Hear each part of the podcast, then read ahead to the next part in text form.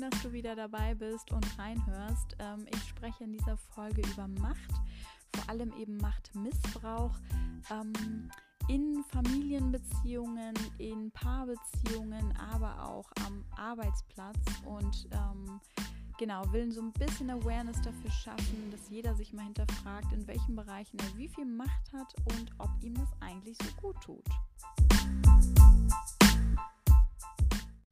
Genau, das Thema heute ist tatsächlich Sadismus und Macht. Da bin ich jetzt von nicht direkt von alleine drauf gekommen. Das ist jetzt auch nicht unbedingt so ein Thema, mit dem ich mich ähm, häufig beschäftige oder auseinandersetze. Auch in der Praxis habe ich nicht äh, sehr viel mit äh, tatsächlich Sadismus zu tun, dachte ich zumindest. Mm, bis ich gestern Abend noch mit meinem Mann gesprochen habe. Er hat nämlich ähm, Erich Fromm gelesen und dann so ein bisschen erzählt, und da ging es äh, ähm, um Sadismus und Macht und ähm, auch so zwanghaftes Verhalten und ähm, Beispiele so aus der NS-Zeit. Und ähm, das sind ja schon alles so interessante äh, Themen. Aber er ähm, sagte halt, dass Erich Fromm eben sagt, dass äh, Sadismus äh, tatsächlich in so vielen äh, Facetten da ist und dass wir heute viele Dinge ganz anders erklären. Aber laut Erich Fromm ist dahinter tatsächlich doch noch irgendwo Sadismus dabei. Zum Beispiel, ähm, wenn wir einen Postbeamten haben oder generell bei Beamten sagt er auch selber, dass es äh, tatsächlich häufig vorkommt, dass sie sadistisches Verhalten zeigen, was jetzt nicht heißt, dass sie Sadisten sind, sondern ähm, in diesem Kontext zeigen sie irgendwo sadistisches Verhalten. Zum Beispiel, wenn da jetzt eine Schlange in der äh, Poststelle ist und dann klingelt die Uhr, ist genau 18 Uhr und da ist noch ein oder zwei weitere Kunden, die er noch mühelos abarbeiten könnte, aber er schließt dann den Schalter und freut sich so ein bisschen darüber, also so diese Schadenfreude. Und also ich habe das zum Beispiel auch schon mal erlebt. Das gibt es ja auch zum Beispiel, wenn ähm, der Bus hält und hier, der Busfahrer sieht genau, jemand läuft gerade noch zum Bus. Es ist da diese eine Sekunde, die er noch warten sollte, damit diese Person es schafft. Und er sieht es ganz genau und könnte auch noch diese Sekunde halten, aber fährt halt genau vor der Nase weg und freut sich so ein bisschen darüber. Also wirklich da auch wieder, das ist ein ganz wichtiger Aspekt, dass er sich da jetzt nicht ähm, schuldig für fühlt oder so, sondern dass er wirklich merkt, okay, das, das hat mir gerade irgendwie einen Kick gegeben, das war gerade gut für mich. Ähm, einfach weil ich da ähm, gerade irgendwie meine Macht demonstrieren könnte. Das heißt, bei Sadismus geht es auch immer um Macht. Ähm, bei Sadismus denken wir halt häufig, ähm, wenn wir darüber reden oder das so in der Alltagssprache verwenden, ähm, dass da so eine gewisse Brutalität oder ähm, ja, Gefühllosigkeit und Empathielosigkeit mitschwingt, was ja auch stimmt. Aber ähm, der Begriff verliert dadurch irgendwie an Präzision. Also worum geht es wirklich? Und das sind alles Dinge, die können dabei sein, aber ein Sadismus nicht besonders brutal sein zum Beispiel. Ähm, sondern es geht tatsächlich eher um, um diese, diese Macht und diese ähm, Beherrschung anderer. Also dieses Gefühl zu haben, dass ich über jemanden herrsche. Und ähm, dass mich das irgendwie besonders, äh, ich würde nicht sagen glücklich, weil ich glaube, Glück ist in dem Zusammenhang ähm, ziemlich schwierig, das Wort.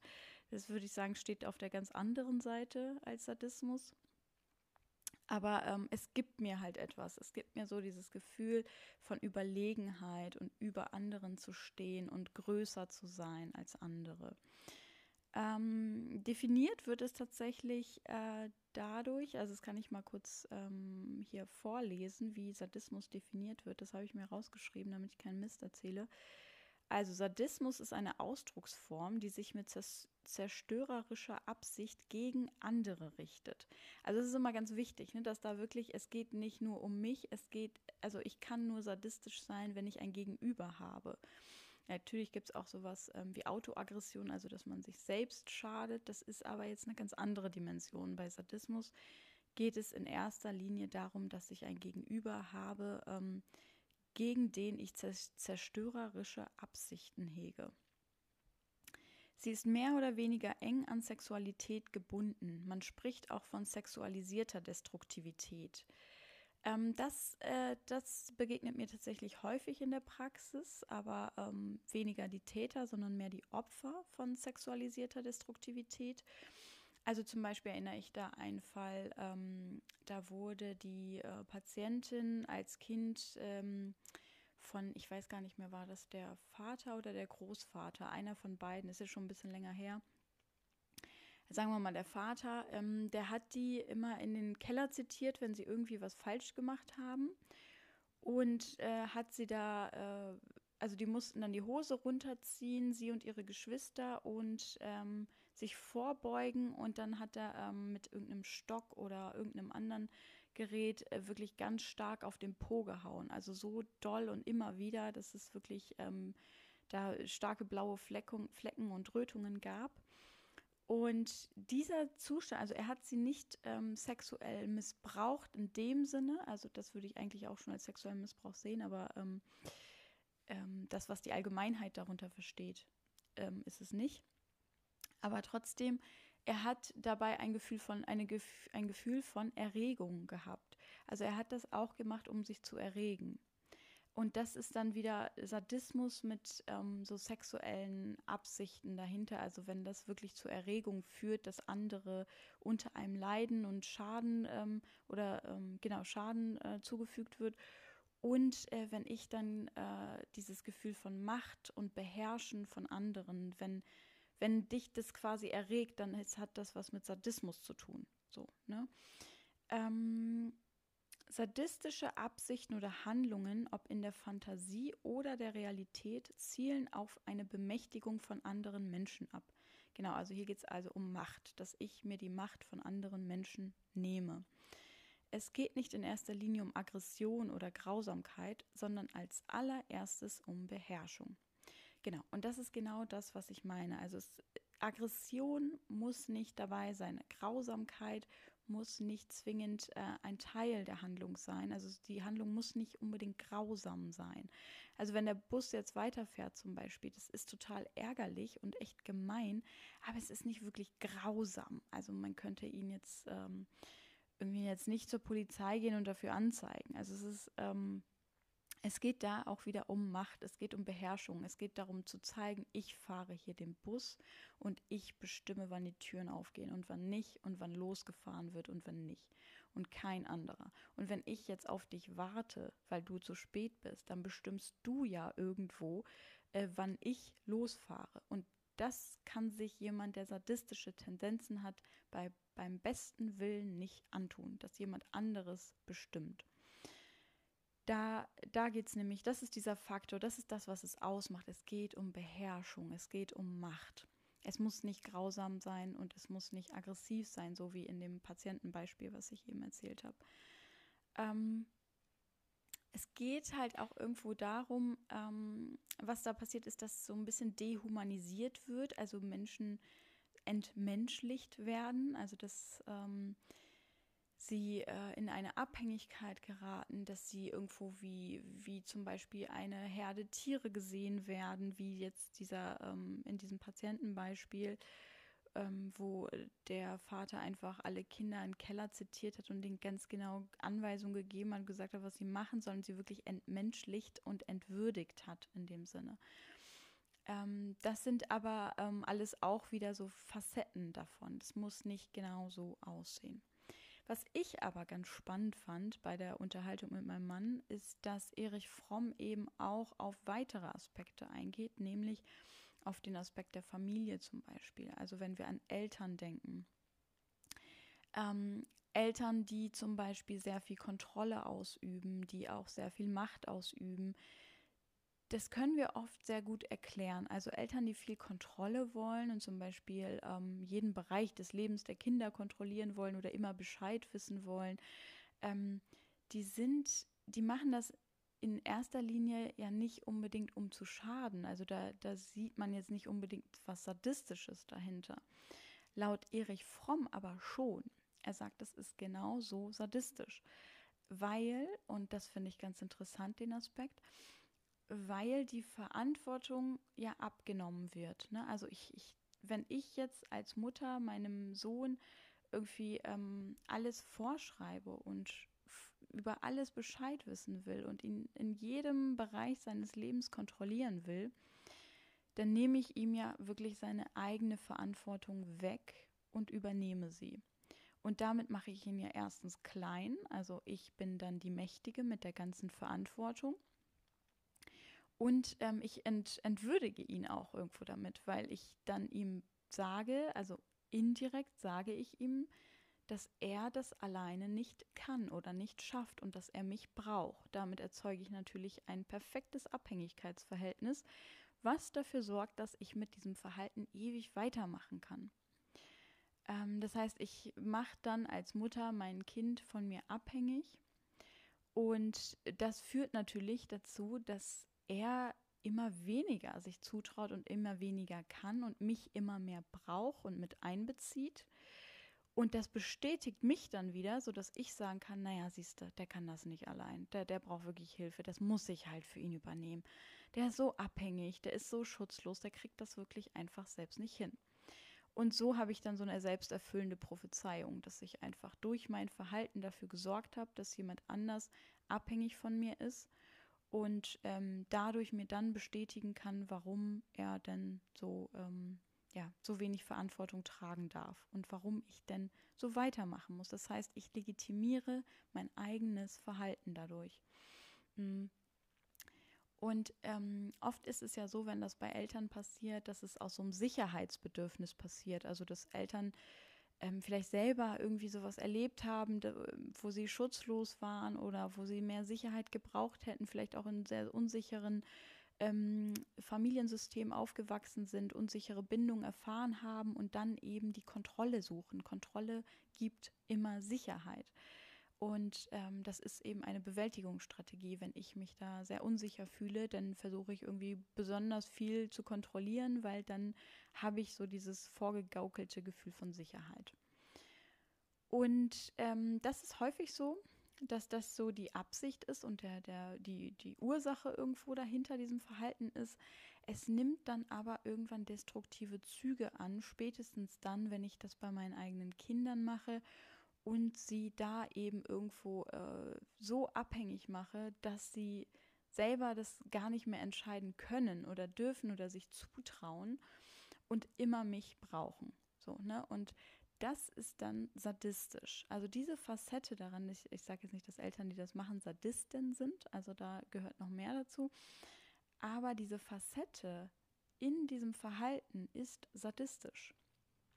Ähm, das ist mir jetzt also durch Erich Fromm tatsächlich dann so klar geworden, dass ich dachte, ja stimmt, das ist wirklich sadistisch, weil meine eigenen Bedürfnisse als Mutter beispielsweise ja über denen des Kindes stehen. Also wenn wir mal an bedürfnisorientierte Erziehung denken, dass das jetzt gerade, was ich sage, ist das komplette Gegenteil davon. Mein Bedürfnis ist wichtiger. Mein Bedürfnis nach Sicherheit, nach Kontrolle, nach Macht, nach Beherrschung ist einfach wichtiger und deswegen setze ich das durch. Und Kinder sind nun mal von Tag 1 an völlig schutzlos und abhängig von ihren Eltern, insbesondere von der Mutter.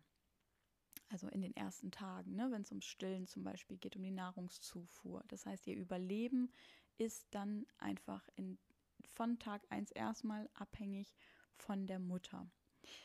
Und wenn ich dieses Machtverhältnis, weil das ist nun mal dann in erster Linie ein unausgewogenes Machtverhältnis, ich habe quasi einen Schützling und soll den schützen.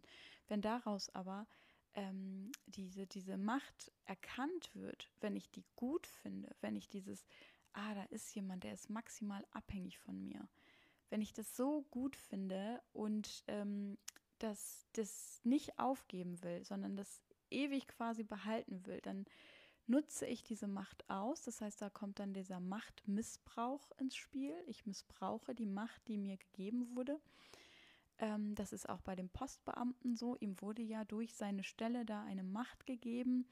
Ähm, er soll da die ähm, Kunden ähm, eben ähm, ja, bedienen. Äh, nutzt das dann aber aus, um da irgendwie seine eigenen sadistischen Tendenzen auszuleben. Und das ist dann äh, bei, äh, bei dem Beispiel der Mutter dann eben genauso. Ähm, es wird ausgenutzt, weil dieses Gefühl von Macht und Beherrschen sich so gut anfühlt in dem Moment. Ähm, und das ist was, äh, wo wirklich dann Erziehung sadistisch werden kann. Äh, und da, also wenn man das merkt, wenn man merkt, okay, ich habe in vielen Bereichen meines Lebens irgendwie nicht so viel Kontrolle und bin vielleicht selber in meinem Leben ähm, viel beherrscht worden von anderen. Und dann habe ich plötzlich die Situation, wo ich ein, ein Schützling quasi mir zugetragen wird ähm, und dann missbrauche ich das so. Dann sollten alle Alarmglocken losgehen und man sollte sich da wirklich hinterfragen und gucken, ähm, was gibt mir denn dieses Machtgefühl und was macht das mit meinem Gegenüber? Also warum mache ich das gerade erstens? Und das ist eigentlich noch gar nicht so die wichtigste Frage, sondern viel wichtiger ist dann eigentlich zu gucken, was macht das mit meinem Gegenüber, mit dem, der mir schutzlos äh, irgendwie ähm, ausgeliefert ist. Ähm, und ne, also da wirklich mehr in das Bewusstsein des anderen zu gehen, in das Gegenüber zu gehen.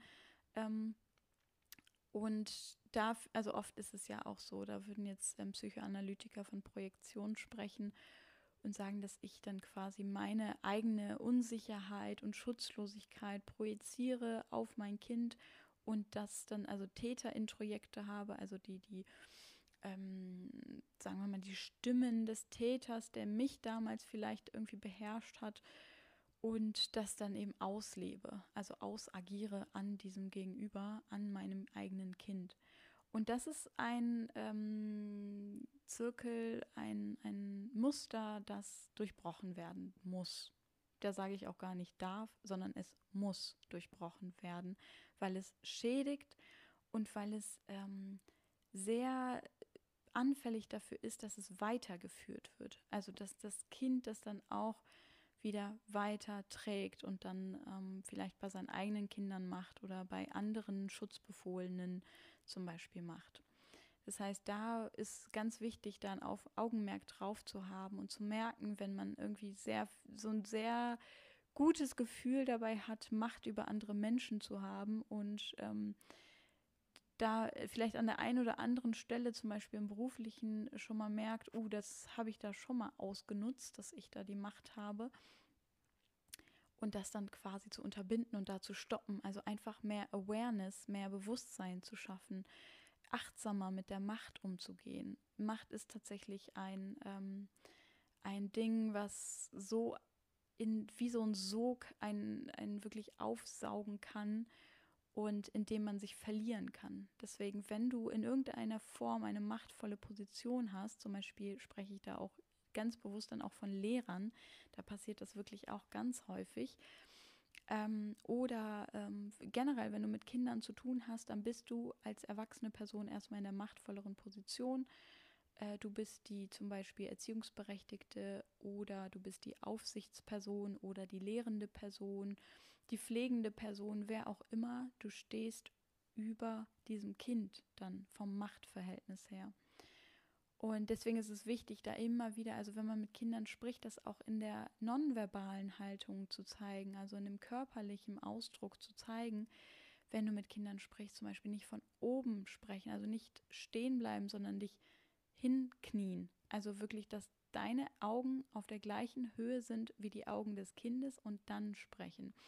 Also das sind ähm, nonverbale Möglichkeiten, um ähm, Kindern zum Beispiel zu zeigen, ich, ich bin auf Augenhöhe mit dir. So, ich stelle mich jetzt nicht über dich und ähm, ich, ich äh, rede nicht von dir oder über dich, sondern ich rede mit dir und du kannst mich dabei anschauen und ich kann dich dabei anschauen und wir haben die gleiche Perspektive. Also du musst jetzt nicht von unten herab auf mich schauen und ich muss nicht von oben herab auf dich runterschauen. So. Ähm, also wenn du merkst, du bist in irgendeiner Position, wo du in irgendeiner Form Macht hast und im beruflichen Kontext hat jeder über irgendetwas Macht, dann beobachte mal, was dieses Gefühl von Macht so mit dir macht, hm, was das Gefühl von Macht mit dir macht. Und ähm, schau, also äh, schau einfach, ob es da Bereiche gibt, wo du merkst, dass da missbrauche ich das, da nutze ich meine Macht und sollte eigentlich anders handeln. Und wie würde ich mir wünschen, jetzt als mein Gegenüber, dass die Person handeln würde? Also wenn ich jetzt zum Beispiel in der Post stehe und denke, okay, ich habe jetzt hier die ganze Zeit gewartet und jetzt ist äh, weil es genau Punkt 18 Uhr ist, wird der Laden geschlossen und das ist total ärgerlich, dann ähm, macht es Sinn, wenn du denn die Postbeamtin oder der Postbeamte bist, sich zu fragen. Also das ist dann wieder Empathie und Perspektivwechsel, zu gucken, was ist denn, ähm, wie wäre das denn, wenn ich da stehen würde? So, was würde ich mir wünschen von dem Postbeamten in dem Moment? Was würde ich mir von dem Busfahrer wünschen? Was würde ich mir von dem Erzieher wünschen? Ne? Also ein ganz wichtiges Tool, um Macht nicht zu missbrauchen, ist tatsächlich Empathie und Perspektivwechsel. Also immer wieder die andere Perspektive einzunehmen und sich zu, sich zu fragen, was würde ich mir denn da wünschen für ein Verhalten und dann zu gucken, kann ich das, ähm, kann ich das bringen, kann ich das leisten, ist das in Ordnung auch für mich? Und dann eben, ja, wie sagt äh, Bra so schön, das zitiere ich immer voll gerne, weil ich den Satz so gut fand, ähm, wenn du nicht weißt, wie du handeln sollst, dann handel menschlich. Und das ist auch ein ganz toller Satz, finde ich, weil ähm, er zeigt halt einfach, äh, dass das, dieses Machtmissbrauch ist ja etwas Entmenschlichendes, Entwürdigendes. Während, äh, wenn du dich immer wieder fragst, okay, ich weiß nicht, was ich tun soll, was ist die menschlichste, die humanste Form vom Handeln jetzt gerade? Und, und dann das zu machen, ist immer der sicherste Weg tatsächlich und der beste Weg für dich. Ähm, damit du dann nicht da irgendwie so eine Podcast-Folge wie diese hörst und dir denkst, oh verdammt, da und da habe ich das schon ziemlich missbraucht. Und dann musst du gar nicht mehr so viel reflektieren, sondern weißt, du gehst mit diesem Leitsatz durch die Gegend, ich handle immer menschlich und dann ist es auch okay, dann kannst du nicht von diesem Sog aufgesogen werden, von diesem Machtmissbrauch, wo man schnell reingerät. Das sind diese ganzen Fälle, die wir dann als irgendwelche spannenden Dokumentationen oder Netflix-Serien sehen, von äh, sadistischen Menschen, die anderen Menschen irgendwas völlig Inhumanes angetan haben, wo wir dann fasziniert vor dem Fernseher sitzen und denken, boah, wie kann man das denn machen? So Abgründe der Menschlichkeit irgendwie. Und uns fragen, wie kann man denn nur? Aber das ist Machtmissbrauch. Das ist genauso wie ähm, jetzt mit dem, mit dieser Sat1-Geschichte, die aufgeploppt ist. Ich weiß nicht, ob du das mitbekommen hast. Da gab es ja ein Video, ein Statement ähm, von jemandem, der beteiligt war an der Serie und die abgebrochen hat äh, an der Show.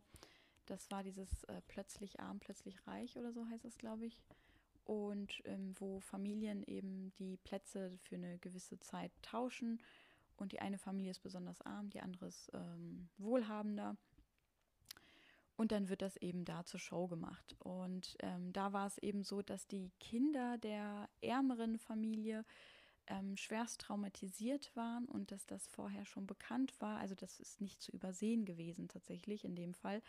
Äh, das war jetzt nicht so, dass man sagt, hm, das könnte aber auch irgendwie einfach nur ähm, gerade irg irgendwie eine Phase von den Kindern sein oder so, sondern es war tatsächlich ganz stark, ähm, die Symptome waren da und die Gegebenheiten auch in der Familie ähm, haben einfach alle dafür gesprochen und da war es dann auch so, dass die Produktionsleitung gesagt hat, nee, wir machen weiter.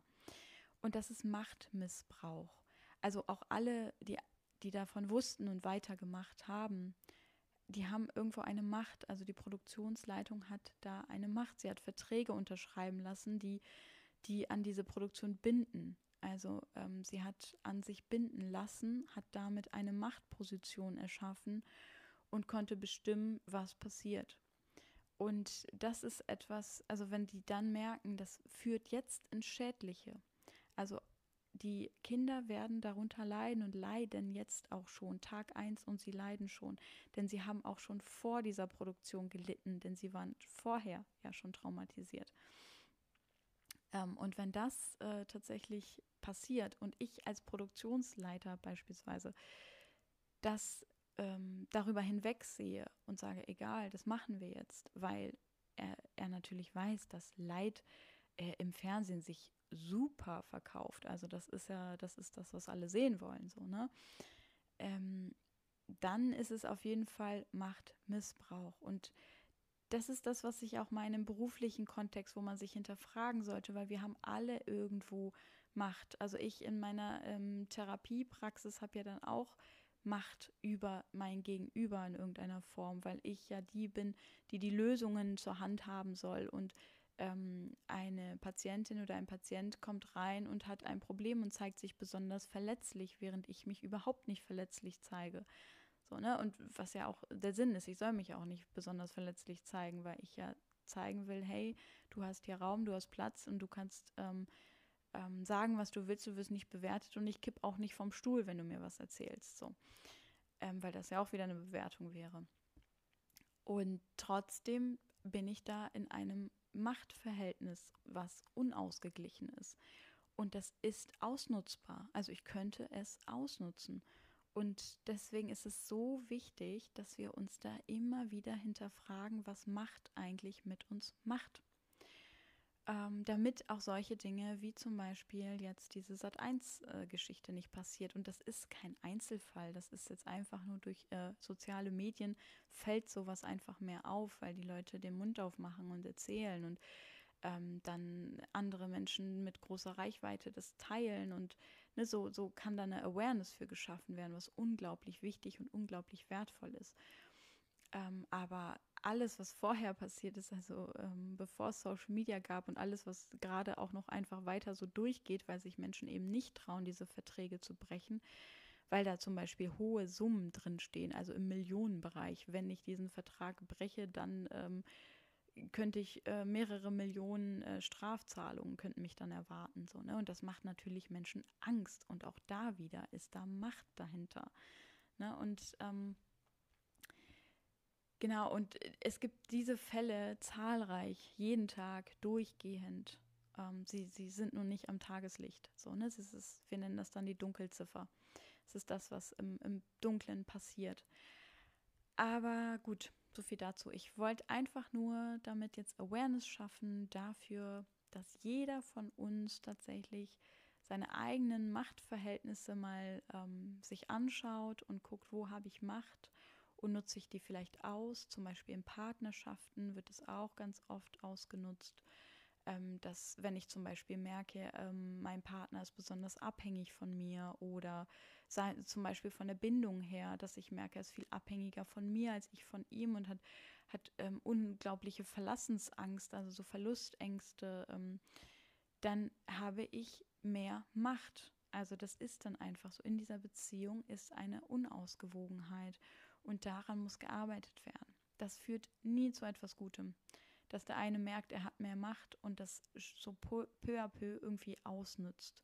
Das ähm, führt auf jeden Fall niemals zu einer Beziehung auf Augenhöhe. Das heißt, daran dann auch wieder arbeiten, zu schauen, wie, wie kann ich das machen, dass wir auf Augenhöhe sind. Ne? Dann, denn das ist immer das Fairste für alle, sowohl für dich als auch für alle anderen. Also da wirklich ähm, wieder an den Satz denken, ähm, wenn du nicht weißt, wie du handeln sollst, dann handle menschlich. Und damit verabschiede ich mich und ähm, freue mich über dein Feedback und auch gern über ein paar Sternchen oder eine Bewertung für den Podcast und freue mich, wenn du nächste Woche wieder dabei bist. Bis dann.